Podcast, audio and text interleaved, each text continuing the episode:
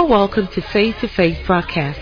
Enjoy the dynamic teaching ministry of Pastor Tibby Peters, the president of Renaissance Assembly Incorporated. This message will take you from where you are to where you ought to be. Taking the message of faith around the world by the power of the Holy Spirit.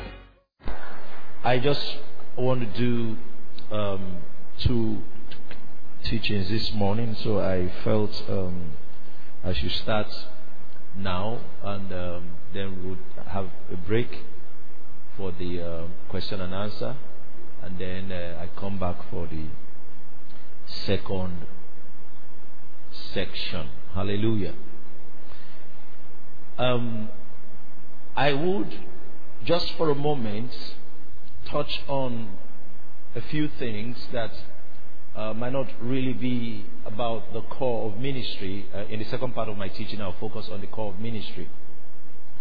But I just strongly believe in my heart that um, as ministers of the gospel, the first thing to know is that you are first of all a believer in Christ before you are a minister of the gospel. Amen.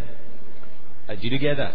You are first of all a believer in Christ before you are um, an apostle. You are first of all a believer in Christ before you are a prophet. You are first of all a believer in Christ before you are an evangelist, pastor, or teacher. Now, there are a few things I mentioned yesterday which I believe I should emphasize this morning.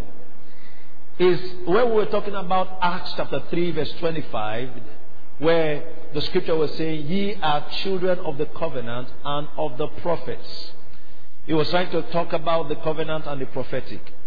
Most of the time, the challenge ministers or apostles or prophets or evangelists or pastors have is what they did not address as believers. Amen.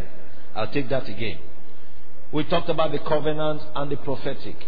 Most of the time, the challenge the apostle has, the prophet has, the evangelist has, the teacher has, is related to what was not addressed as a believer in Christ.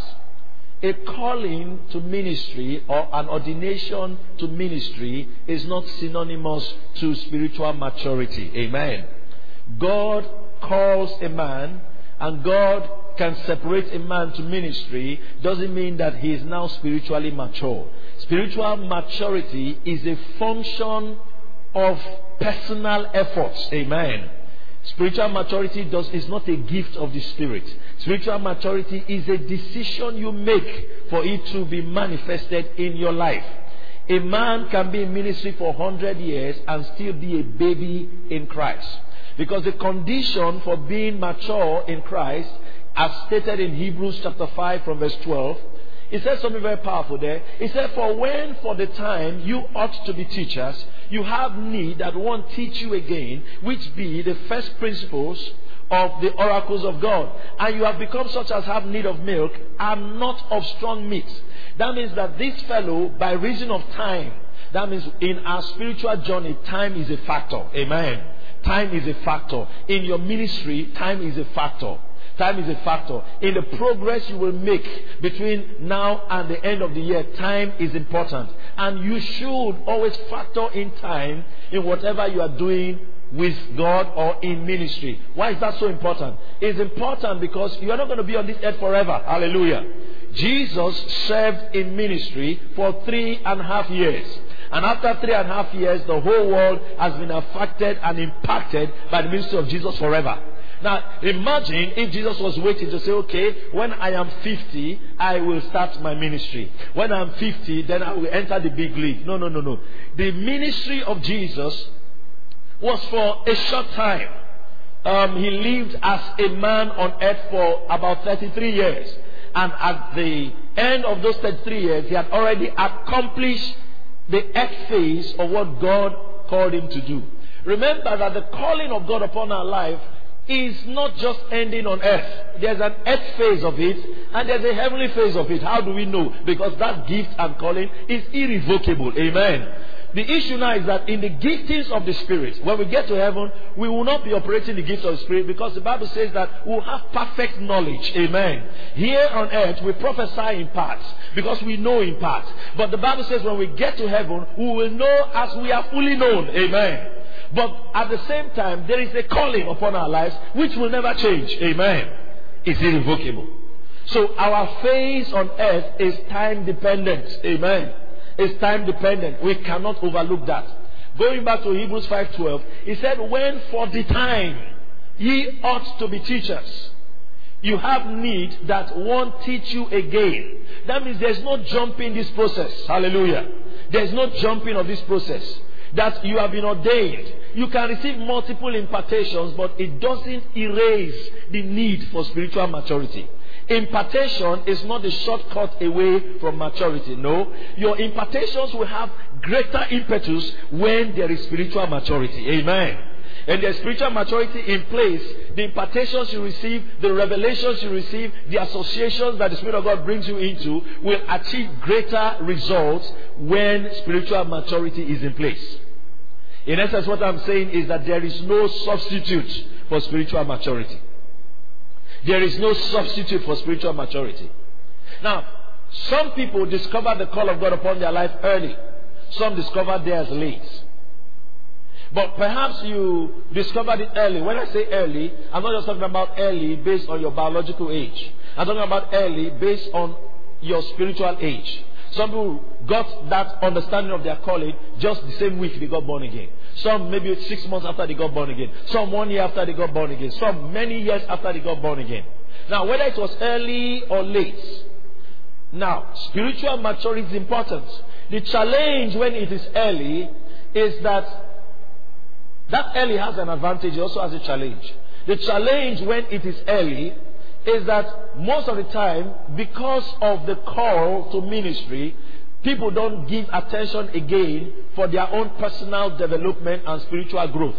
Remember, Paul was writing to Timothy. He said, These things, these things, if you learn them, they will be profitable first to you and to those that hear you. Amen. So, God is interested in the knowledge that He's giving to us, first of all, impacting us personally. Amen. Then it will produce more results by impacting others because it has first of all impacted us personally.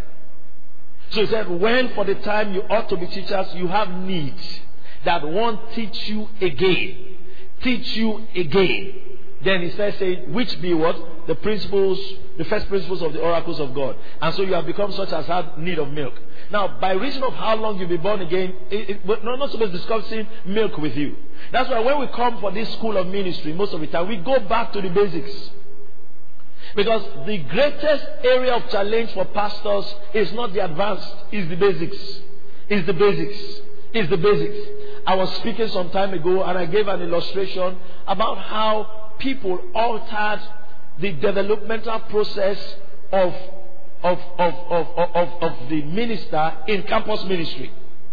And one of the illustrations I gave, I was talking about how that there are certain things that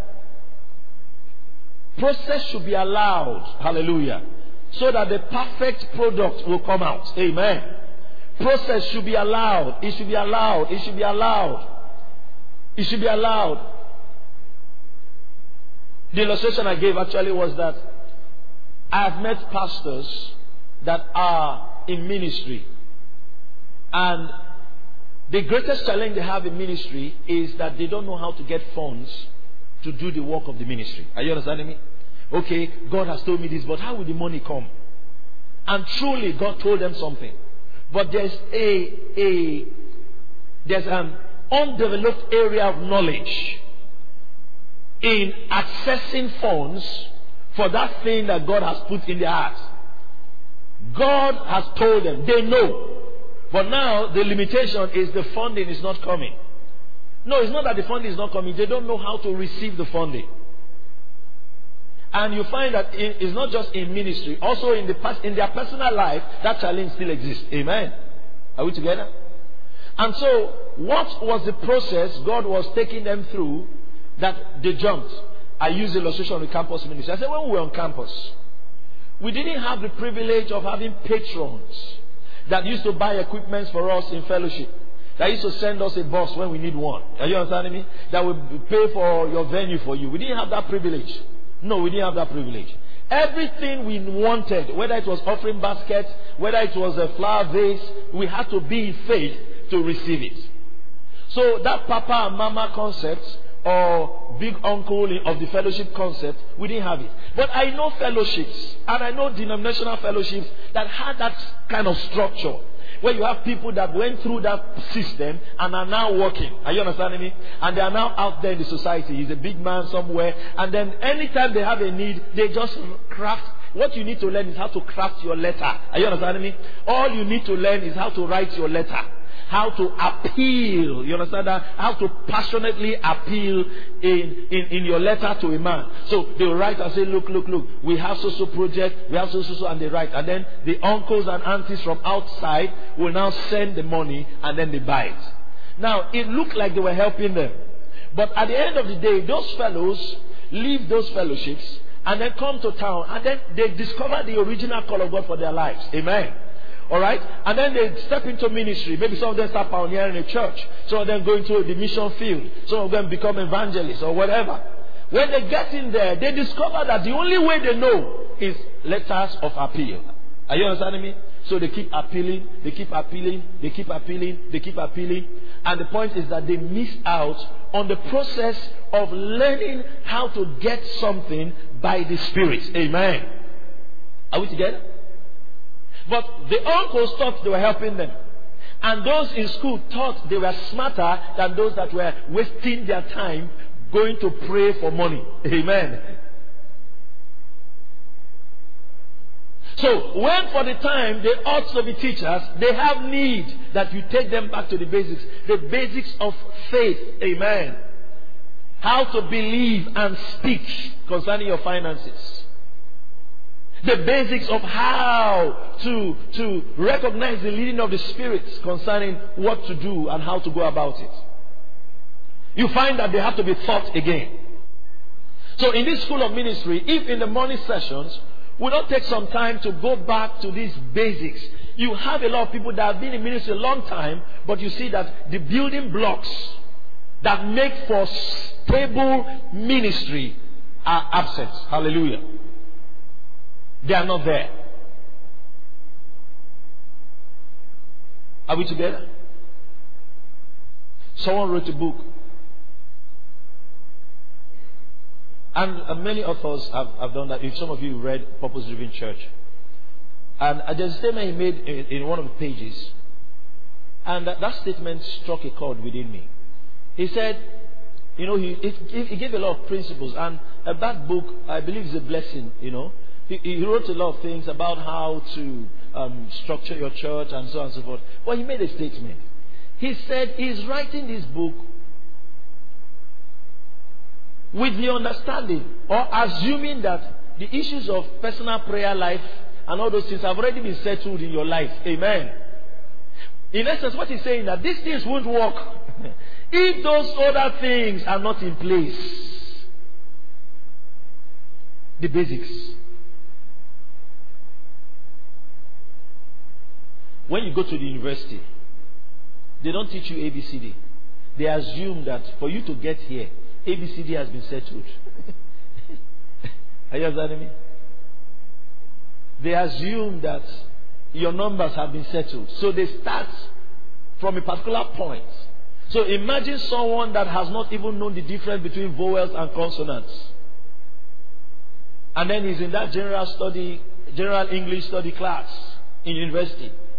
And then the lecturer comes to say, you know, okay, vowels and st- just start talking about. It doesn't define vowels. It just says vowels and so, so and so because he expects that they've taught you vowels in primary or secondary school.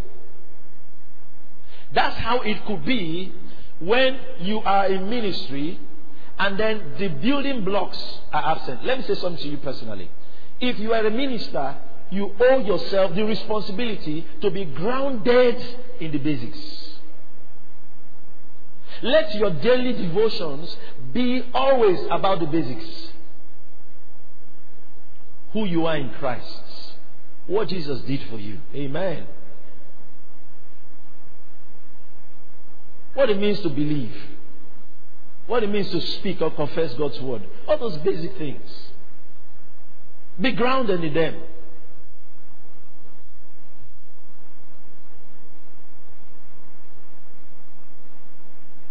In focusing on the mysteries or the mystics,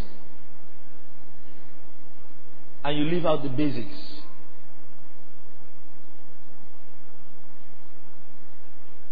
You find that at one point or the other,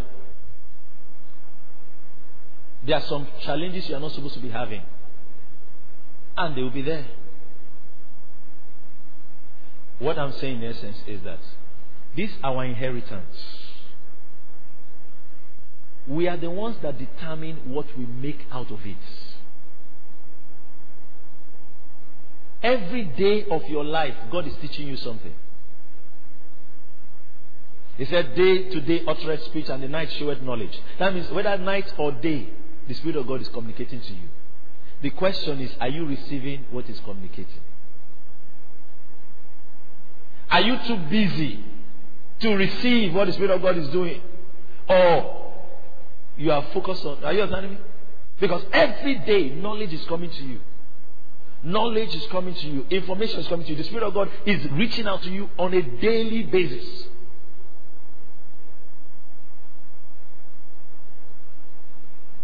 So he said, for that time, they ought to be teachers. But they need someone again. So don't get this point. Spiritual maturity is not, there's no substitute for spiritual maturity.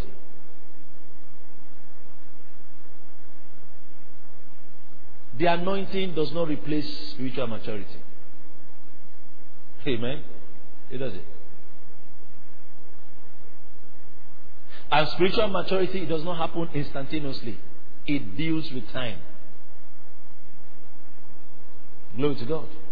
And spiritual maturity occurs based on deliberate efforts you make, not accidental.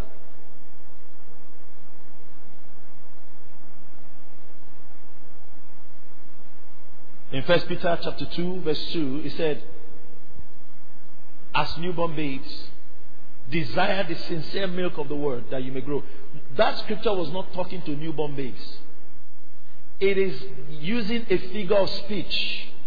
So he's saying, just the same way newborn babes yearn for milk, you that is mature, hallelujah, yearn for the sincere milk of the word. The difference between you, the man of God, and the pastor, and someone that just got born again today, is that the person that got born again today might feed on milk totally. But there must be milk in your diets as a man of God. Amen. Milk might not be all you eat, but there must be milk in your diet. And who is going to make sure of that? You. Sometimes you pick Romans chapter 5 and you, it's not so that it's not to teach anybody, it's for you. Amen. Therefore, being justified by faith, I have peace with God, by whom also I have access by faith. You know, you, you, are, you are meditating, it's for yourself, it's for me, it's for me. Are you understanding me? It's not for anybody.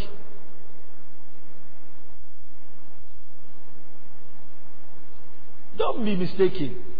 When God, Jesus, sorry, the Bible told us that, you know, Jesus carefully selected his disciples. You know, let, let me, you know, sometimes people make, make some people laugh, you know, and, and, they make me laugh too. You know, when they say things like, you know, how come, you know, a, a certain minister, um, one of his leaders left him. I said, how did he leave? What are you talking? Even people left God. Amen. Lucifer left him. Amen. Are you understanding me? What that teaches us is not my subject today, but I'll mention what it teaches us. Jesus did not casually, was not looking at face say, this one is from Niger Delta. He will be in my ministry. Okay, this one is Ohanese. Uh, Ohanese is my mother's place. He will be in my ministry. That's not how he was choosing them. Oh. Jesus prayed. When he had finished praying, the scripture clearly said he called unto himself whom he would and ordained twelve.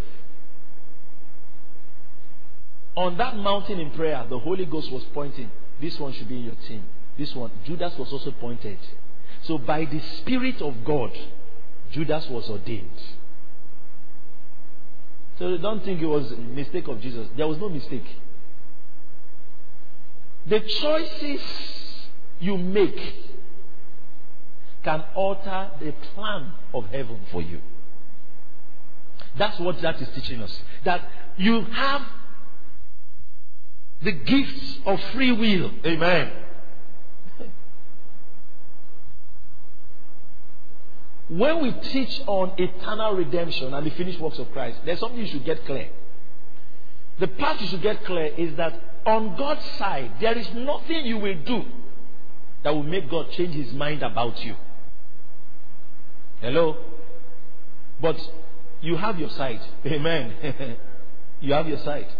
And your side is to receive what Jesus has done for you. If, if Jesus does not force the healing he provided on you, you have to receive it. If you don't receive it, you'll be sick. It doesn't mean that God has changed his mind about your healing. Are you understanding me? But what has happened is that you have not received what he made available. So you, if you don't receive wisdom, you will walk in foolishness. It doesn't mean that God is holding back wisdom from you. No, you have a responsibility to receive the wisdom.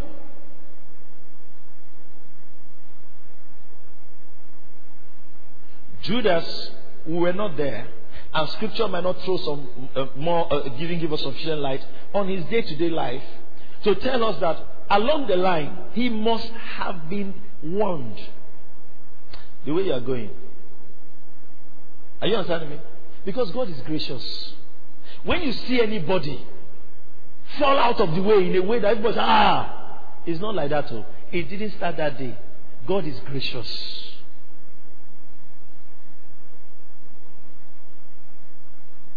God is gracious.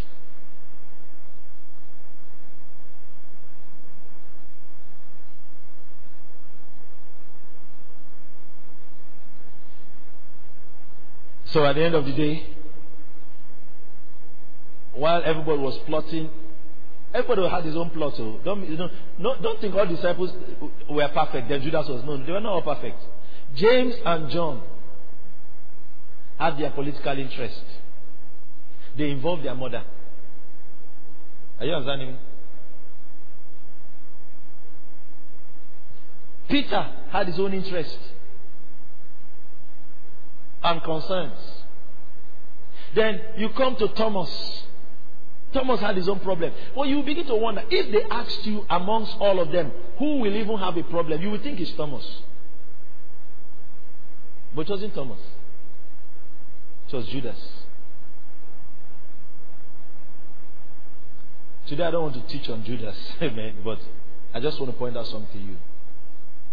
Every step of the way, Judas was among the 70 that went out and saw miracles. So don't think that he did, he has seen miracles. He might have even worked in miracles.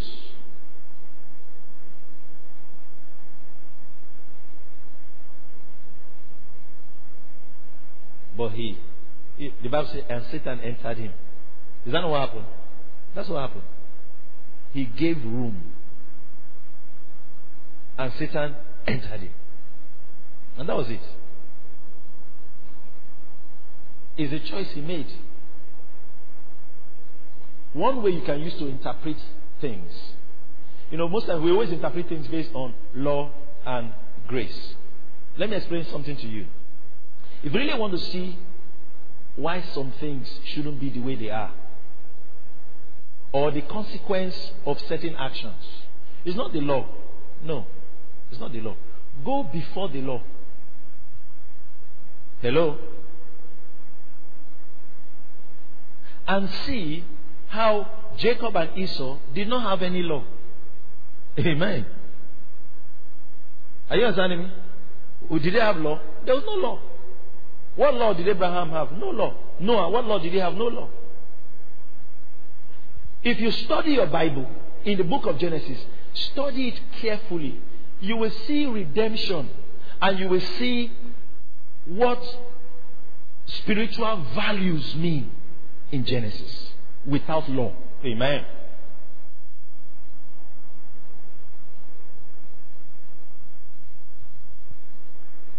So by the time the law now said, honor your father and mother, you now say, well, obeying your parents is law. No, it's not law. It's a revelation. It's a revelation. Because we saw where the sons of Noah, Shem, Ham, Japheth, their father drank. it's not today. oh. You understand that? And became naked in his tent. Now, wh- who caused the problem? Is Noah. Who told him to drink? That's irresponsible. You can imagine a son being concerned. That, what an irresponsible father. He went in and was laughing and called his brothers. Watch. Law. There's no law. No law. There was no law that said, don't go and look at your father when he's naked. There's no law. There was no law. the others came in and turned their back and used the garment and covered their father to honor him. When the man woke up and found out what the son had done, he started cursing. And what he said happened. What does that show you? Hello? It has nothing to do with the law. He did not break the law. Perhaps that son didn't have a revelation on what to do. Amen. Are you understanding me? Um, let me not mention the man of God's name. Uh, he's a known minister of gospel in this town, in this country. He said something that really touched me one day. He said that he preached a message once, and then another pastor took the exact message and preached it, and he was arrested and locked up. They beat him in the state, in police station. So the man came back and said, "It was exactly your message and your title I preached. Why they beat me?" He said, "I had the revelation that they will not beat me when I preach my own message. You, you, you preach my message, but you didn't have that revelation." Amen. You know when Jesus sent his disciples, he said to them, um, um, Behold, I give unto you power to tread on snakes and scorpions. Someone can have it to go out and say, God has given me power to tread on snakes and scorpions. You tread on all snakes and scorpions. Then you say, ah, it was this crusade I went for that is giving me headache. Because this, you didn't get the other part of revelation. Say, and nothing shall by enemies hurt you. That's the complete revelation. Now when you go out and sample on them, nothing will hurt you. Some people have this part, they don't have the other part. Amen. Years ago, a friend of I and uh, fr- my friend and I, this was sometime 1995, 96, we went somewhere to preach, and uh, we casted a lot of devils that day. It was just like it, we, we didn't have time to really teach. They were just casting out devils. They had a lineup of demonized people. So when we finished, we were going back, and um, we were in a taxi going. So my friend turned and he has visions and he stands in the office of the prophet. So he said to me that the demons that we casted out, they're following us. He said they're hanging on the vehicle and following us. So I, I, I, I, I didn't see what he saw, but I just said, they're following you. They can't follow me. He said, eh, why? I said, you see, when I drop, you will see that they're following you. They can't follow me. Because before I came out, I know that nothing shall by enemies hurt me. Amen. Are you getting the are you getting the picture here? Now, but I'm I said all this to say to say this. When it comes to spiritual maturity for the minister of the gospel, it is not negotiable. You-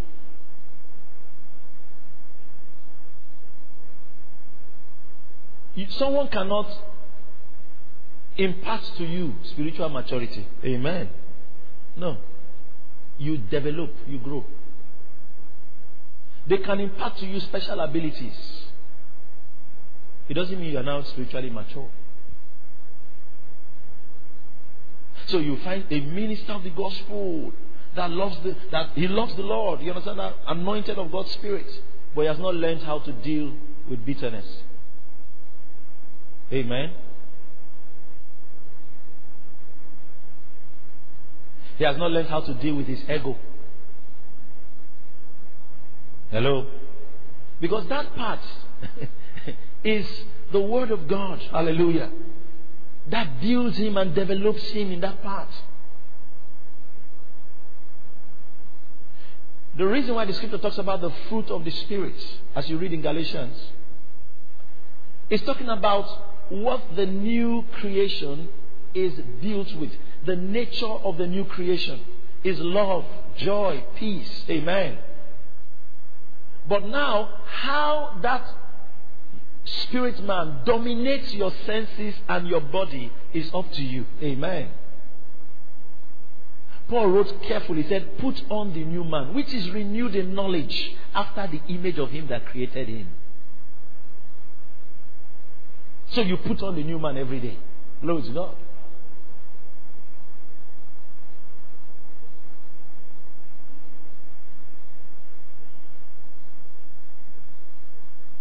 There are some pastors that beat their members. Huh? Are you understanding me? That's physically. In anger. It doesn't change the fact that they're pastors. That will not change the calling of God upon their lives. When they finish beating, they come up stage, the anointing of God will heal the injury. I, yeah, it will heal the injury that inflicted you. We were traveling, you know, we were students that time. We were going to, I think we were going to Lagos or so. So the guy that was in charge of our vehicle, the lovely brother, in charge of our vehicle, um, he was in charge of logistics. So we got somewhere between in Delta State, Warri Ughelli area and they were protesting. This was several years ago. They were protesting on the way, young people, so they blocked the way. So we had an argument, so we stopped. And the bus driver that was taking us, rather than help the situation, he was misbehaving. And this brother came down. All I remember was that he handled this driver. When the last I saw was that he put him against the bus and lifted him up. So you say what? The man said, and the man was up and begging. He now dropped him. We entered the bus. He forced the man. Let's continue going. When he entered the bus back, after he fought, he had fought with the other boys, then beat up the driver. When he entered the car, he said, Let's lift our hands and worship the Lord for a mighty deliverance. Oh, mighty deliverance. Some people are not lifting their hand because they want to lift, they are afraid of him. A masoto leke taya mante. Driver, Jesus loves you. No, no hard feelings. You know, no hard feelings. Let's let's go, let's go. You know, we continued going. Hallelujah. That same brother, there's a testimony. Maybe since I've talked about it, let me just share, this testimony there, there, there was this um, situation where, uh, when we were in school at that time, there was a new kind of robbery that was going on where you will um, enter a taxi and um, somebody, a young boy, will jump into the taxi with all of you. And when people are driving on the way, he will bring out a gun and collect everybody's money in the vehicle and come down halfway and command you to keep moving. So that has been going on. So this brother was in this particular taxi and those kind of guys entered the taxi. They were going already halfway. He pointed his gun and said, Everybody, driver clear. Everybody, bring out your money. The boy was just looking at him. While he was talking, the guy slapped him and collected the gun from him. From the, he collected the gun from him, beat him up. And with the help of the driver, they took him to the police station and handed him over to the police and took, gave, he gave the gun to the police. So, but you know, uh, the thing about that brother, do you know he went to visit that boy every day? He went to the police station.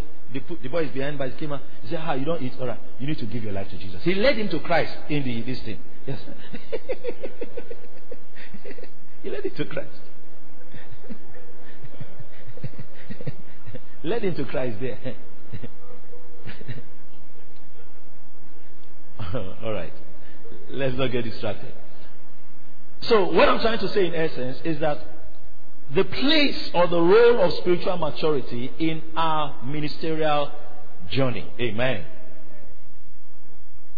Because I mentioned something about the choices we make. The reason why people make choices, I remember that in Christ Jesus, we still have the free, our free will. You chose to come for this meeting. The Spirit of God can tell you, come for this meeting, and you can decide not to come. And heaven will not kill you. Amen. But you will miss something. Amen. Are you understanding me? It's a choice. The Holy Ghost can lead you to do something in your church. Oh, now from next month, start a campaign for so, so and so. You heard it, but you didn't do it. God is not going to now be angry with you and, and destroy your ministry. No. But your ministry will be missing something. Amen. Are you understanding me? So you, you have to understand that balance and understand what, what, what we're talking about. So that minister, that brother, that sister has a choice. And our choice now becomes either a blessing to us or a curse to us. Our choice, not the covenant. Amen. Because the covenant is a blessing. Your choice becomes a problem. And so when you have somebody, I was talking to a, a, a, a, man and I said that any believer that is touchy, you know, emotional, you've not learned how to bring your emotions under the control of God's word. You know, you always rob yourself of many things. Amen. You know, there are people like that. Someone can come for a meeting, and there was a guy who had a, a meeting, a ministers' conference somewhere, and they said, Oh, we have this ministers' conference. And then he was in conference. And then they didn't give him the seat in front, and he left. Hello?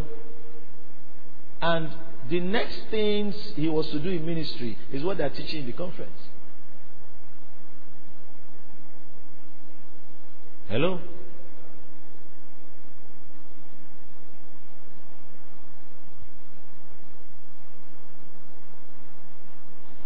There are some people that have some men of God on TV that they don't listen to. But yet the Spirit of God is telling them to listen to that man. Amen? Say, I don't just like him. The Spirit God say, go, go and listen to that man. I don't just like him. That's your own personal issue. Then you think by listening to the one that God didn't tell you to listen to, it will substitute for the one that God told you to listen to. No. Amen. It doesn't. We are not bound by laws and rules and regulations, but we are bound by that leading of the Spirit. That prompting of the Spirit within you is everything. Amen.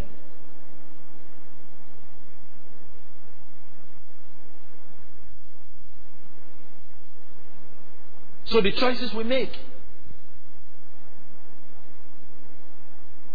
And those choices are affected by our level of understanding our level of maturity.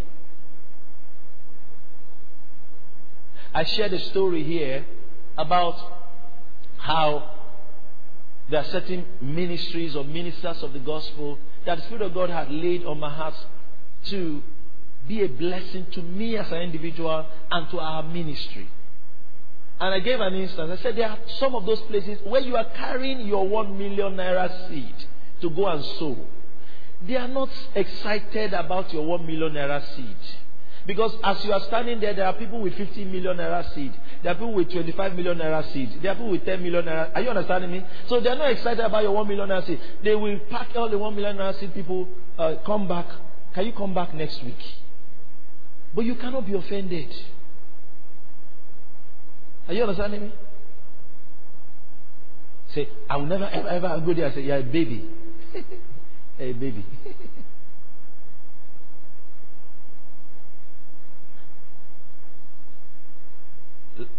that spiritual maturity that is not in place will make you make a decision. Rather than some people think that if the Spirit of God led you to do something, means that everything will be easy. No. The Spirit of God can lead you to do something and there will be difficulty in that place. Amen. Look at what happened to Paul. Was it not in Philippi that he was jailed? There was no other place, at least recorded in scripture, that he was actually in jail and chained. It was in Philippi. Yet that was the place that he had a vision. He saw a man that said, Come over to Macedonia and help us. It was in that place he went to jail. Amen. Or say, the way this place is looking, I'm not, I'm not going to come there. No, that's where the Spirit of God wanted him to be. So say, well, if the Spirit of God led me, why is it that? Why is that? This, you know, even you as pastors, understand some, you're a minister of the gospel. There are brethren that might come to your church. And the Spirit of God led them to your church. They can leave the church because they are immature. Not because the Spirit of God led them. Amen. You must understand that. The reason why we spend time praying for brethren is that some of them, because they, they will make stupid decisions, they will make foolish decisions. In that prayer, we are guiding them. Amen.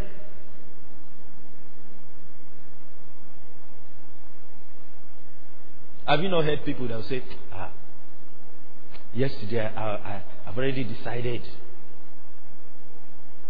There's a brother said he had decided to leave a particular church. Said, I've already decided I was going to leave the church.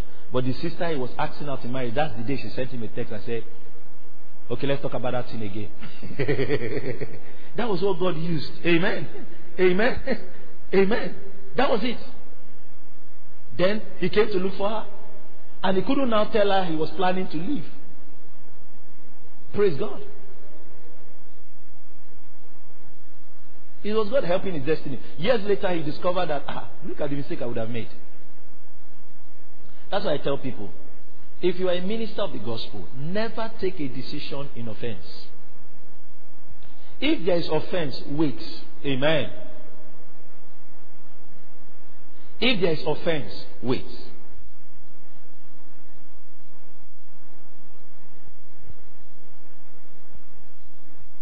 Wait. Wait it out. Wait it out in prayer. Wait it out. Give it time. Because in offense, what offense does to you is that it blinds. That's the first thing it does. So you will never really see things the way they are because you're already offended.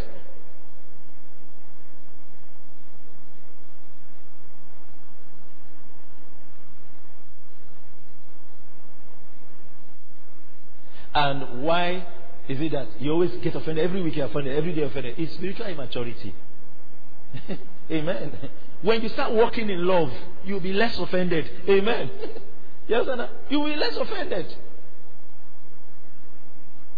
Everything is offending you. They didn't do this for me. They didn't do that. They didn't do that. Look at how. Look at how. Everything is offending you. That love of God should dominate you. Paul said, For the love of Christ, 2 Corinthians 5.14, the love of Christ constrained us. That means we are compelled, we are controlled, we are influenced by that love.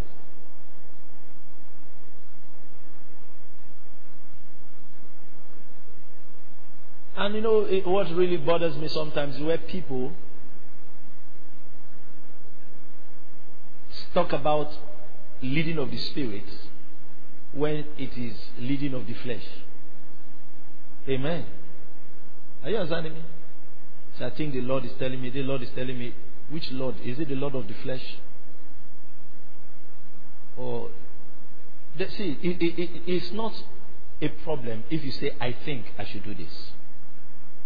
And learn to train yourself to only say, the Spirit of God is leading me when you are sure the Spirit of God is leading you. Paul, even Paul said, he said, I think I have the Spirit. There's a place said, I think, I, just, I think I have the Spirit. He was given an instruction in First Corinthians. They said, I think, in this instruction, I think I have the Spirit. it's like, okay, I think this is what I should do. Or it's in my heart to do like this. It's even from the Spirit of God said. Amen. They're a different thing. Because there are some people that, there's a young man I, I, I talk in our church, that the Spirit of God had told him to marry three ladies. And I changed his name to Solomon.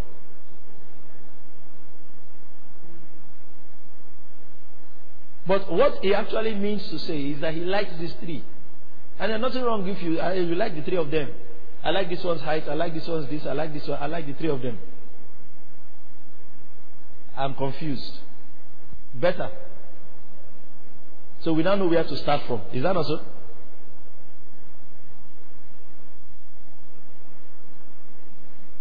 Why will someone also be in ministry and have that same confusion? Is they've not see the basics of how to be led. You know, if you're a minister here, I will encourage you get that book, Kenneth E. Hagin, How You Can Be Led by the Spirit of God. Get it. The basics of understanding how the Spirit of God leads a believer. You know why that's so important? Because all through your ministry, what you are doing is following the leading of the Spirit. So your ministry is based on that knowledge of the leading of the Spirit. So if that leading of the Spirit is not clear to you, you're always mistaken about the leading of Spirit. You're always mistaken about the leading of Spirit. Now you're going to be leading people's lives. People's destinies will be in your hand. You cannot afford to be playing games with their lives.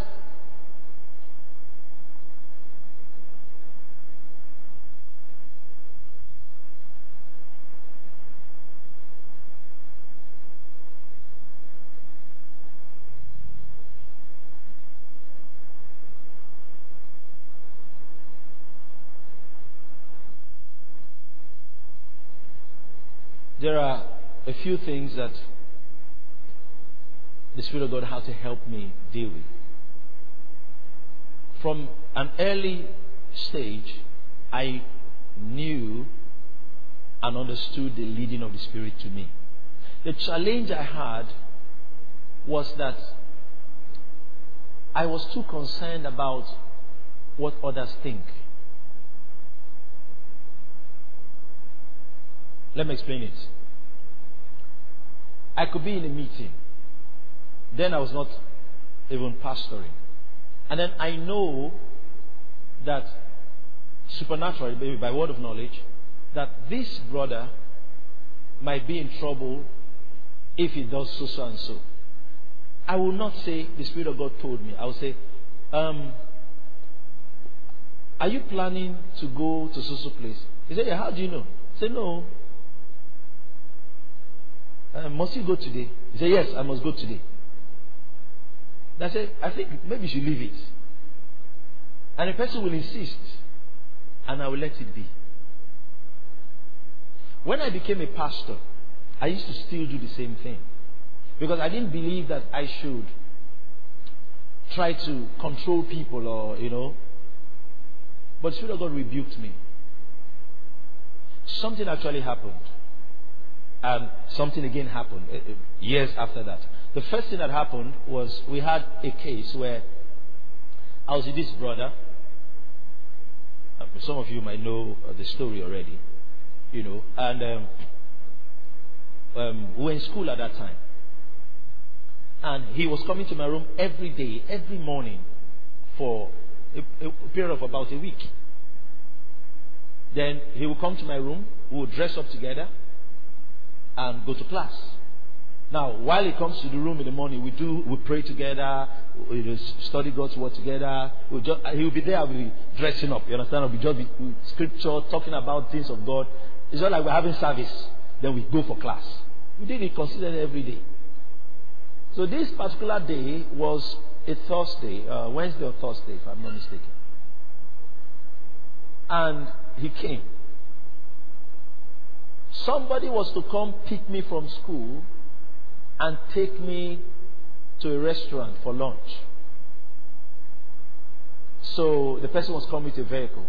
And in the morning, it entered my heart that I should invite him for the lunch. So I said to him, Join me for the lunch in the afternoon. So Super is coming to pick me. He said, Okay, I don't know if I'll be able to join you for the lunch. I said, Well, let us see. You have your class. My class was ending about 12 noon. His class, to, um, he to whatever he was going to do. His hostel was not far from where I was having my lectures. So he said, I said, I'm here in this class. When I finish, come and meet me. And then from there, I'm not going to go back. I might not go back to my room. I might just go to town because the car will be picking me at so-so place. I remember it as I'm speaking, like it just happened before I walked in here. As we came out from the class, he came to meet me, and we were walking. We got to the small gates of that school there, and then we're standing at the point, and he entered my heart again, inviting for the lunch. So I said, let's go for the lunch. He said, I, I will never forget. He said, I am going to see my supervisor today.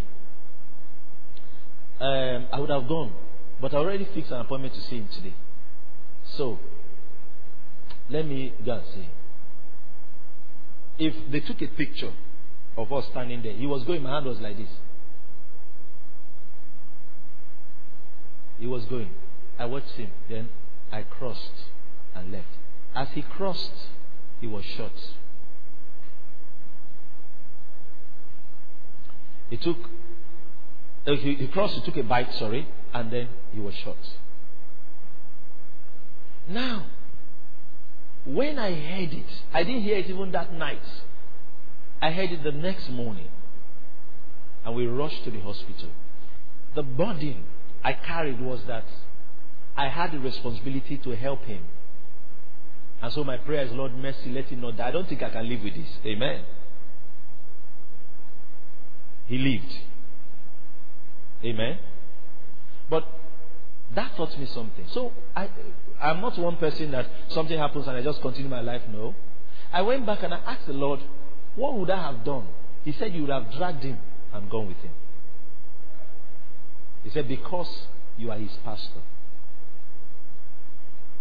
Then he showed me a scripture. I didn't intend to go to that scripture. It's in, James, in Jude chapter 1, where his Bible says that there are some of them, you out of fear, drag them out of the fire. Amen.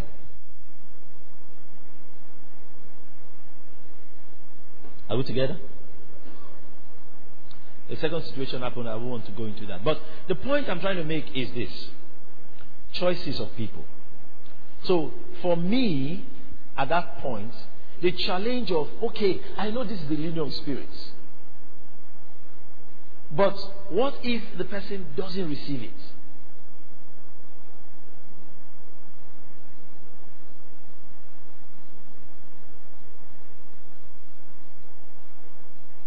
I've been doing this thing for years now. And there's this statement I've made and I've been forced to make. Where there are times where leadings clash. Amen. you know, so I say, you know, uh, the story about Kenneth Copeland, Kenneth E. When the book The Midas Touch came out, just before the, you know, that book, it had his own story. Amen. Before the book came out, Papa Hagin called all the like sons in ministry. All the big names were there. Some didn't come. Just very few didn't come. But the rest of them were there. And there are, how do I tell this story without not causing any controversy? Amen. Amen. God will help me. So, there's a story about a particular minister he called this other minister and said, We are going for social meeting. And the other minister said, The Spirit of God told me not to come. And then this other minister said, The Spirit of God told me to tell you to come. And now these are two ministers that are supposed to know what the Spirit of God is saying. Amen. Well, I heard the story then, and I had to wait it out to know who was right. Now I know who was right. Amen. Are you understanding me? I had to. I said I had to wait it out. Years. It took years. Oh, 10 years plus. You know, for me to know who was right. Now I know who's right. Then, I was not sure. Praise God, because I respect. So, I have been forced in my own personal life, in leading people also, to say, this is what is in my heart that the Spirit of God is saying. If it is otherwise, then I would have learnt a new thing. Hello? And maybe for the couple of times, four, five times, or six times I've said it, I've not learnt any new thing. Amen. I'm not saying I'm perfect. You understand me? But what I've learned is that if I'm not sure, I will say I'm not sure. Praise God. Someone asked a question once. I said, I don't know. He said, I know, Pastor. How will you say you don't know? I said, because I don't know. Amen. I don't know.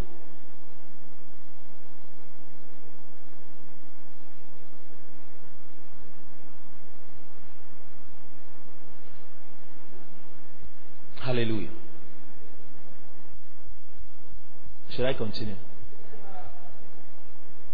So, the leading of the Spirit. Alright? Understanding the leading of Spirit as an individual in ministry is very important. So, get that book, How You Can Be Led by the Spirit of God. Get it. Study it. It will strengthen what you already know and help you in day to day things and in ministry. Because the greatest error is for someone to be in ministry and not be sure when the Spirit of God is leading him.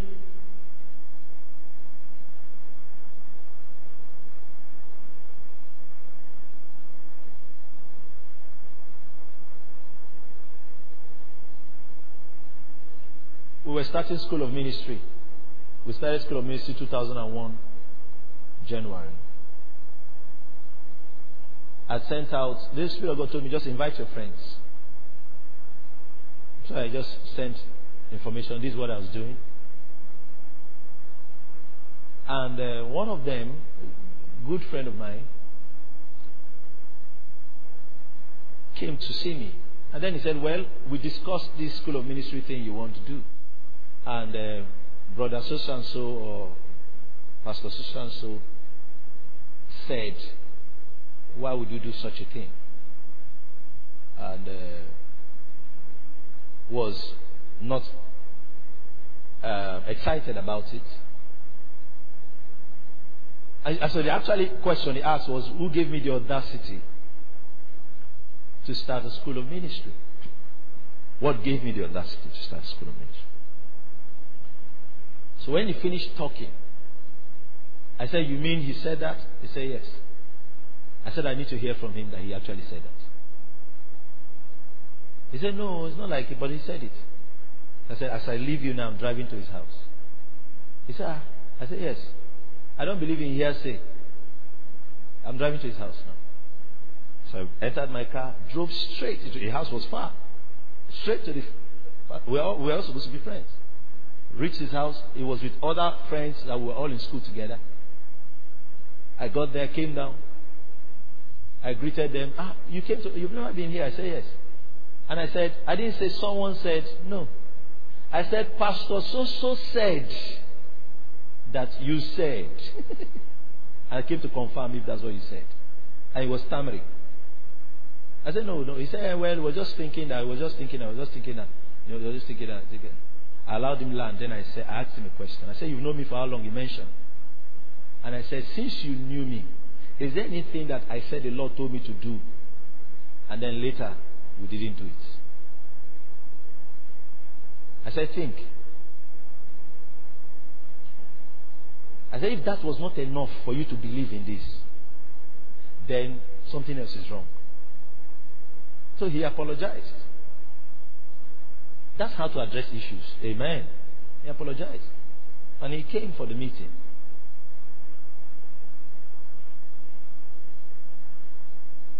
Hello? I was sure that the Spirit of God led me. Amen. So don't think that you are having opposition or you are having difficulty means that the Spirit of God is not in the project. No. The Spirit of God can be in the project and that's why there's problem. Amen. The Spirit of God can be in the ministry, that ministry you started. That's why there's even problem. Amen troubles or problems are not signs of whether God is with you or God is not with you. Amen. Let the greatest sign be what you are getting in your spirits. There are times where there is no wahala. But the reason why there is no wahala is that there is an ambush somewhere. You know, if somebody is waiting to kill you, who make noise? Let it come. Amen. So that there is no wahala does not mean that there's the leading of the Spirit. Then there is great opposition, does not mean that the Spirit of God did not lead you. What I'm saying is that follow the leading of the Spirit beyond circumstances. Amen. Beyond circumstances.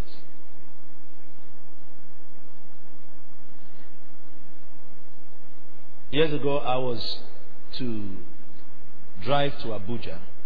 This was, it's almost 10 years now. You know, I was to drive, it was a brand new car, I was taking it to Abuja.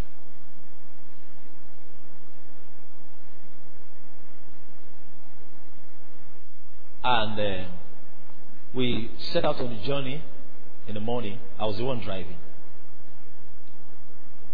And the moment we set out, what happened was that the documents of the car were, we put it in the um, dove compartment at the pigeon, what you call the pigeonhole. And um, we set out. We got to somewhere, we had not even left River State, if I remember clearly. And this anti crime people stopped us. So they asked for our particulars. Uh, okay, before we got there, we had a challenge. Something happened. Something happened. Then we got there. The second thing that happened now was that they now asked for our particulars and we couldn't find it. And I know I, I, I put it there. We searched everywhere, we didn't find it. We now started calling those back where we came from to help us um, look whether we left it at home. But we know we didn't leave it at home. So the person that was me said, saying, I know that. I feel, I'm feeling that the Spirit of God does not want us to go on this journey. That's why we'll be having. So what do you think? I said, No. I know the Spirit of God wants us to go on this journey. He said, hey, with all the problems we're having, I say yes. Actually, he wants us to go tomorrow. We'll go today. Amen. the devil wants us to go tomorrow, but we'll go today. Amen. because the, the, the, natural way we always think is that if there's trouble, that means God is not. No, no, no. Don't think that way. If you think that way in ministry, you will not fulfill God's plan for your life.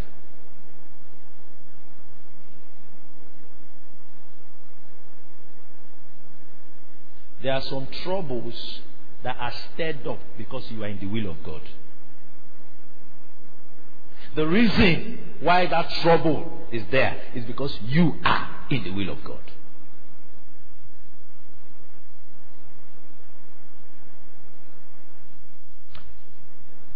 We're there, we had the back and forth with the police, argued, argued, you know, normal Nigerian police behavior. They said they were going to take our vehicle, la, la. So I was already even getting worked up with the whole thing. So I went back and sat in the car. I said, What am I even doing, sir? I'm trying, you know. I said, So I stayed back and just calm and I said, Pray. Then it just came to my heart where it was. And I opened the compartment again. It fell into the other, the, it's like the engine or whatever. That, so I brought it out. The policemen were even offended because we are not going to give them money again. And they brought it out and showed to them. And we continued our journey. I was the one driving. We drove and arrived. And I'm here today. Amen.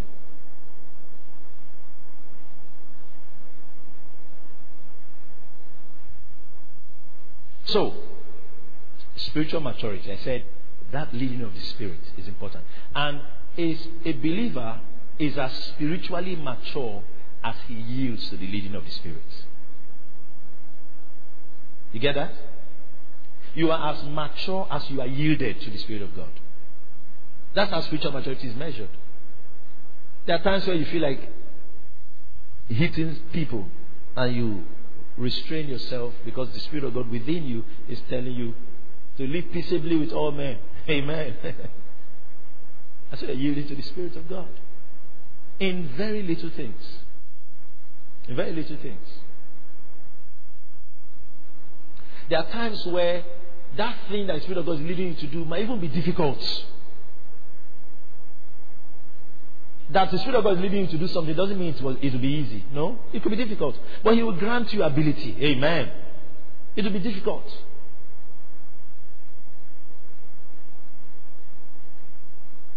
When we, we used to be um, on NTA Road,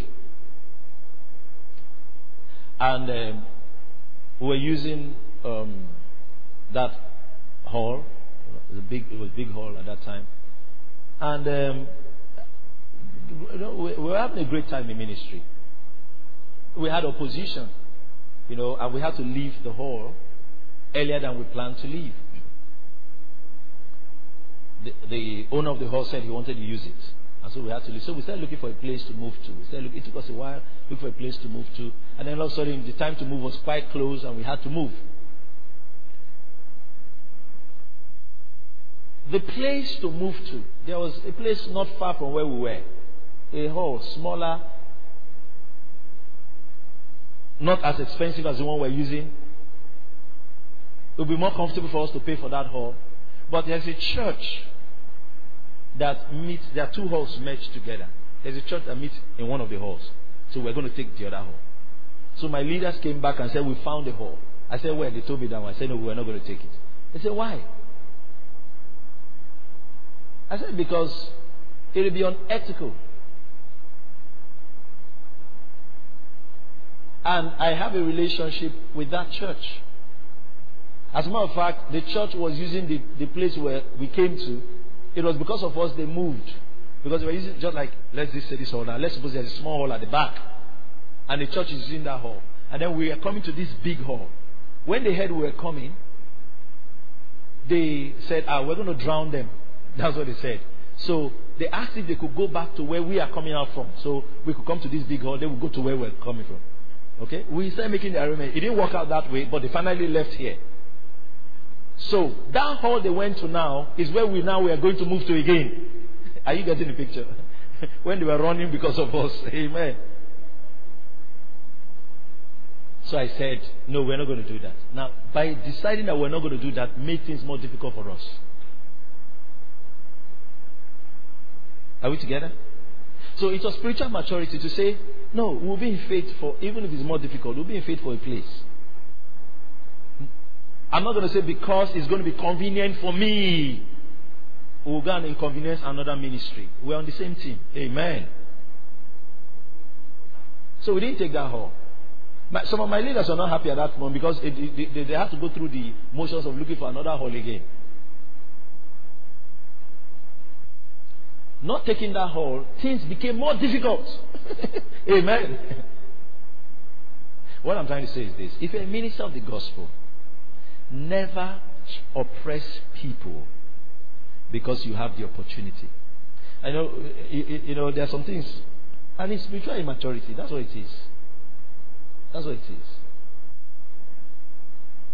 So we didn't take the hall for no other reason than that.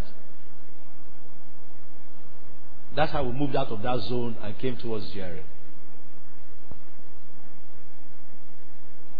Hallelujah. There's another story that I would have told you, but you know who I'm talking about. So, so there's no need for me to say it. Amen. And the truth is that you never lose following that leading of the Spirit. Even if temporarily it didn't look like anything came out of it. Amen. Sometimes in the immediate, it doesn't look like anything really came out of that yieldedness to the leading of Spirit. But give it time. Give it time. Give it time. Because that leading of Spirit can be trusted. You can trust it with your life. That's why you must know it. You must know it. You must know it. Thank you for listening to this message. If you have been blessed, you can reach us by email on info at faith2faithonline.org or call us on 234-806-361-3560. You are big, blessed, and loaded.